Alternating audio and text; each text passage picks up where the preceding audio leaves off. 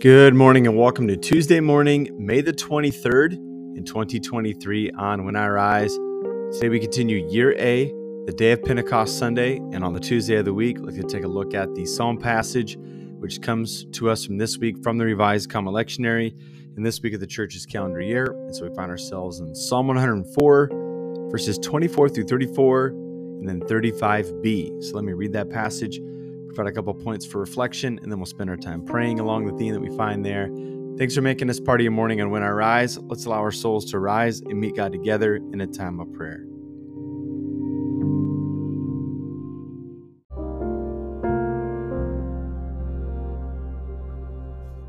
Psalm 104, verses 24 through 34, and then 34b. O Lord, how manifold are your works! In wisdom you have made them all. The earth is full of your creatures. Yonder is the sea, great and wide, creeping things innumerable are there, living things both small and great. There go the ships, and Leviathan that you formed to sport in it. These all look to you, to give them their food in due season. When you give to them, they gather it up. When you open your hand, they are filled with good things. When you hide your face, they are dismayed. When you take away their breath, they die and return to their dust. When you send forth your spirit, they are created, and you renew the face of the ground. May the glory of the Lord endure forever. May the Lord rejoice in his works. Who looks on earth and it trembles, who touches the mountains and they smoke. I will sing to the Lord as long as I live. I will sing praise to my God while I have being. May my meditation be pleasing to him for I rejoice in the Lord. Bless the Lord, O my soul. Praise the Lord. This is the word of God for us.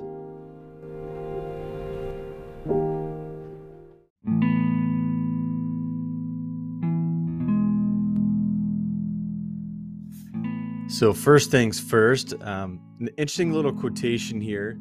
In verse 26 of our text, it says, There go the ships and Leviathan that you formed to sport in it. So, there's this uh, folklore of this great uh, beast in the ocean called Leviathan. And so every now and again, oh, Leviathan makes a little cameo in the Old Testament. So here we are. The psalmist is writing about all the wonders and the works of God, talking about the oceans, talking about the great uh, creeping things that are innumerable there, the great ships that are on the surface of this ocean, and then Leviathan that you form to sport in it. That's the NRSV translation what a cool thing. I mean, so the psalmist, even though they would be terrified if they had a close encounter with Leviathan, they still praise God because uh, what a wonderful creature uh, such a one would be. So, anyways, if you wonder, like, where are these like big monsters that we've heard stories of, that there might be some fossil record of, like, where do they come from? Um, who knows? Like, who knows? Like, how old the Earth is officially? I mean, the Christian tradition's got an array of answers.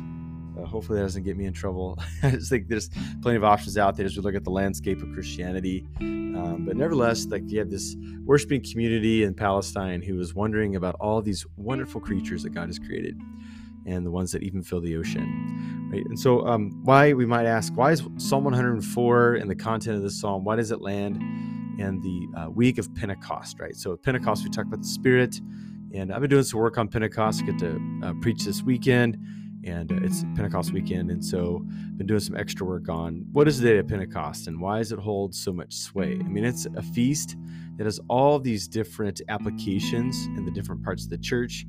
It's also a feast in uh, the you know one of the Jewish uh, high holidays, Shavuot, and um, so there's this, I mean, so many great things. At least in the liturgy, like in the Revised Common Lectionary, like from here on out during ordinary time, which is this time between Easter season, Pentecost, all the way up until uh, Advent season that begins the new uh, cycle of the lectionary year. We call it ordinary time, right? And uh, what we'll do is we'll count back to Pentecost, right? So even though Pentecost is just one Sunday, it is something that holds great sway. Uh, there's many feasts, there's different fasts, uh, there's different things that the church has done. There's actually a great Wikipedia write up on it. I don't know what you might think of Wikipedia. I think it's relatively fair. I mean, people can post in it and it's curated. So one can start there and you get the general gist of it. You can look at the footnotes and see what you think about the sources that feed those posts. But, anyways, um, you know, you get one up about Wikipedia. Start there, and then you can go into some other big books off the shelf, right? Pentecost is a big deal. It talks about the gift of the Holy Spirit. Um, the church, some parts of the church don't believe it's the birth of the church, like some other parts of the church do. Um, the Eastern Orthodox tradition, for instance, talked about how there was a church before the foundations of the world, right? We see that in a place like um, Ephesians chapter 1, uh, where God predestined us in love before the foundation of the earth, right? And so the church has always been there. It may have been like a watershed moment in the gathering and the launching of the church, uh, but it certainly is something that forms and shapes us, right? And so here in Psalm 104, it talks uh, about this interesting little reference to the Spirit. Uh, if you go to verse 30, it says, When you send forth your Spirit, they are created, and you renew the face of the ground right? So there's only one psalm that actually has the word or the name Holy Spirit in it. That's in Psalm 51, but there's other uh, psalms that have talk about your good spirit or the spirit or the spirit of the Lord. Uh, but only one says the Holy Spirit. There's only a few references all the Old Testament for that. Uh, but here, the Spirit is associated with life. It's because the original Hebrew word for spirit is the word ruach. We also get breath. And so there's a sense where um, God gives life to all things. And when things lose the breath, um, the Spirit no longer animates that, right? And so they have this interesting thing that we could see. It's like the very end of Ecclesiastes and uh, other references in the Old Testament. But here, the Spirit is uh, synonymous with life. And I think that's one of the great categories of the Christian faith. Uh, we claim that we can have true life within God.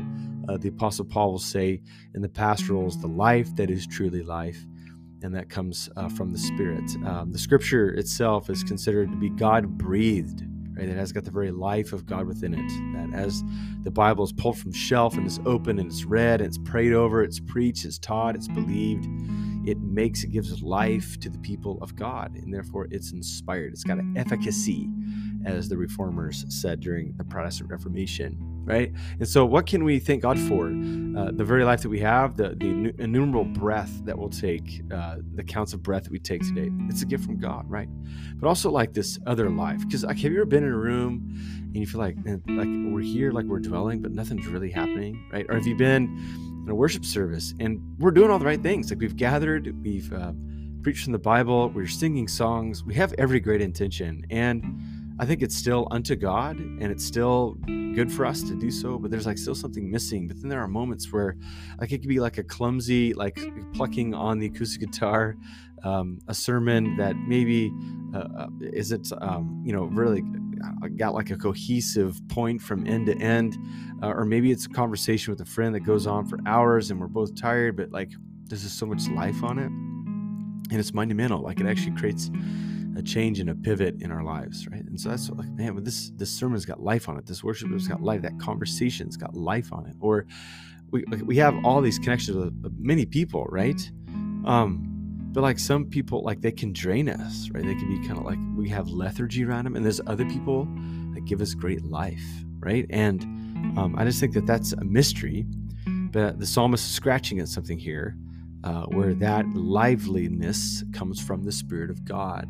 And so, as you and I turn to a time of prayer this morning, and as we think about the day of Pentecost and like a great life and endowment that's given to the church in Acts chapter 2 at Pentecost, and we begin to dwell on all what that means for the church. And that means that we can get uh, energy for mission. It means that we can have energy to attend to one another.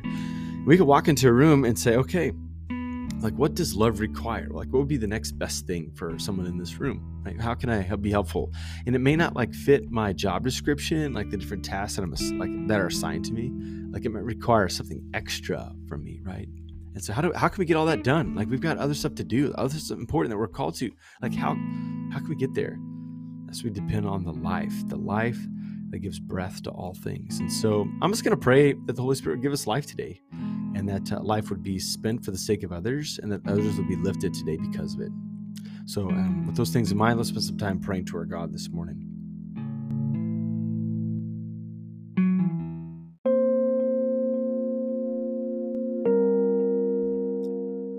Father, Son, and Holy Spirit, we marvel at your creation. Uh, we thank you that today so many things have breath and they have life. We thank you that even though tons and tons of food was consumed yesterday, that more is available today because you give life to the created order. We think that the sun is rising today, it'll set, and the moon will rotate with it because you give it order and you give it space and you call it good.